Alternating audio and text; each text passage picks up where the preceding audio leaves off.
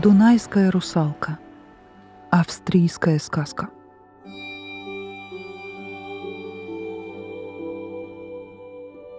В час, когда безмятежно гаснет вечер, когда на небе сияет луна и льет на землю свой серебряный свет, является порой среди волн Дуная прелестное создание.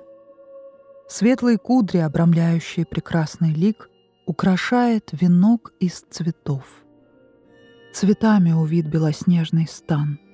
Она то качается на мерцающих волнах, то исчезает в речной глубине, чтобы вскоре опять появиться на поверхности.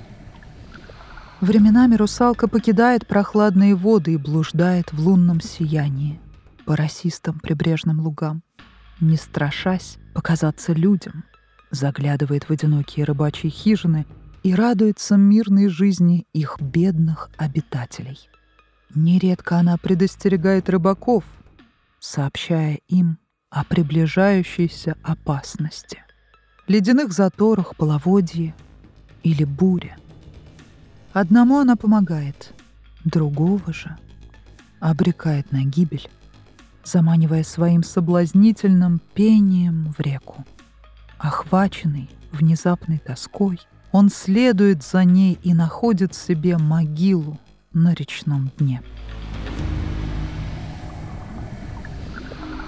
Много веков тому назад, когда Вена была еще маленьким городком, и там, где ныне красуются высокие дома, сиротливо жались друг к другу низкие рыбачьи хижины.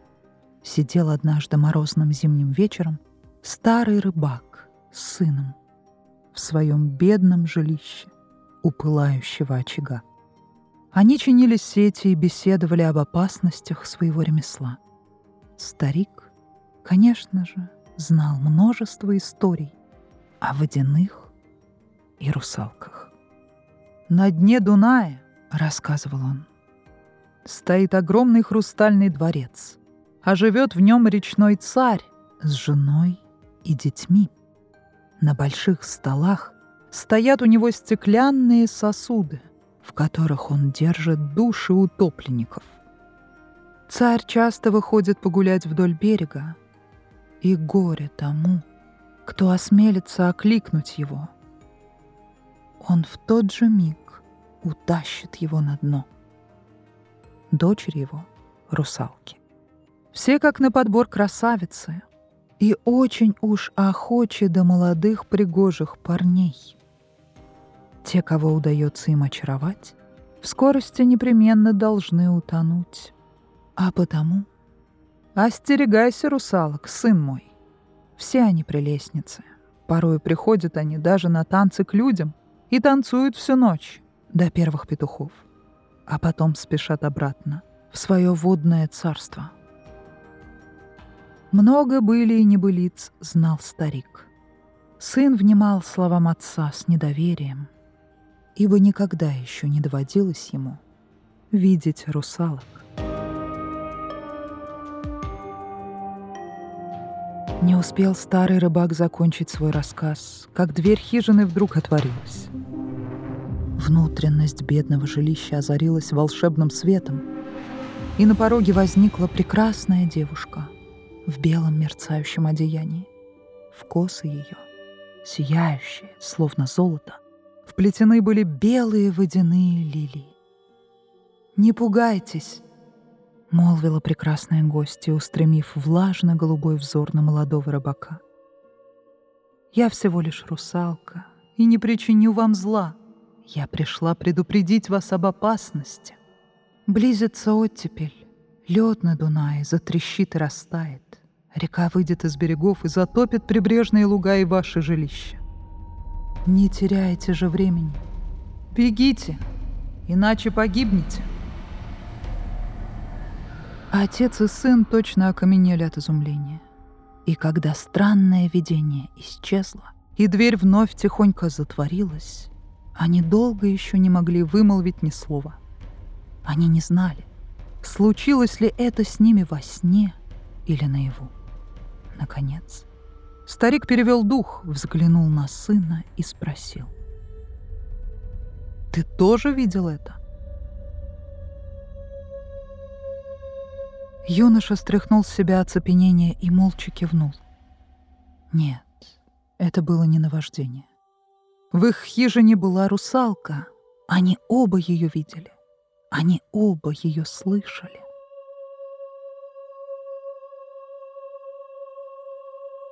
Отец и сын вскочили на ноги и бросились вон из хижины в морозную ночь. Они поспешили к своим соседям, другим рыбакам, и поведали им о чудесном происшествии. Не нашлось ни одного человека в селении, который не поверил бы в прорицание доброй русалки. Все связали свой скарб в узлы и той же ночью покинули жилище, неся с собой все, что могли унести, и устремились на окрестные холмы. Они прекрасно знали, чем грозит им внезапная оттепель, если скованный морозом поток вдруг разорвет свои оковы. Когда забрежило утро, они услышали доносившийся с реки глухой треск и грохот. Голубоватые прозрачные глыбы льда громоздились друг на друга.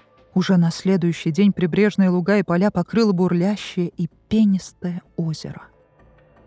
Одни лишь крутые кровли рыбачьих хижин сиротливо возвышались над все еще пребывающей водой. Но ни один человек и ни один зверь не утонул. Все успели удалиться на безопасное расстояние. Вода вскоре схлынула, поток вернулся в свое русло, и все стало как прежде. Но все ли? Нет. Один человек навсегда лишился покоя.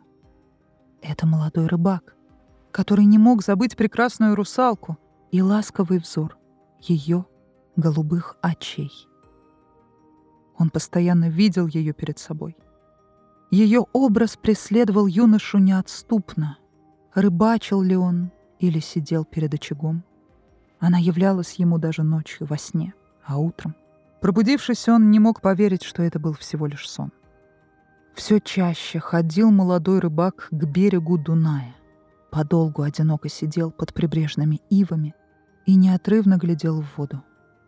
В шуме потока ему чудился манящий голос русал охотнее всего, он выезжал в своей лодке на середину реки и задумчиво любовался игрой волн. И каждая проплывавшая мимо серебристая рыба как будто нарочно дразнила его. Он перегибался через край лодки, простирал к ней руки, словно желая схватить ее. Схватить и удержать навсегда. Однако мечте его не суждено было сбыться. День ото дня — все печальнее становился его взор.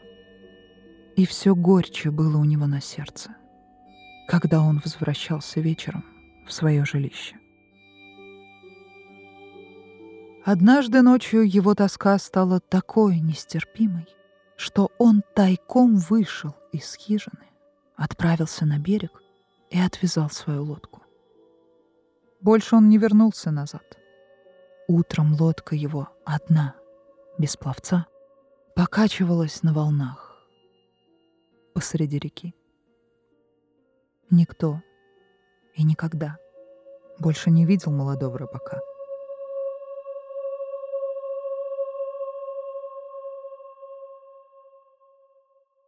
Еще много лет сидел старик-отец одиноко перед своей хижиной, смотрел на реку и плакал о судьбе сына, которого русалка увлекла с собой на дно Дуная, в хрустальный дворец водяного царя.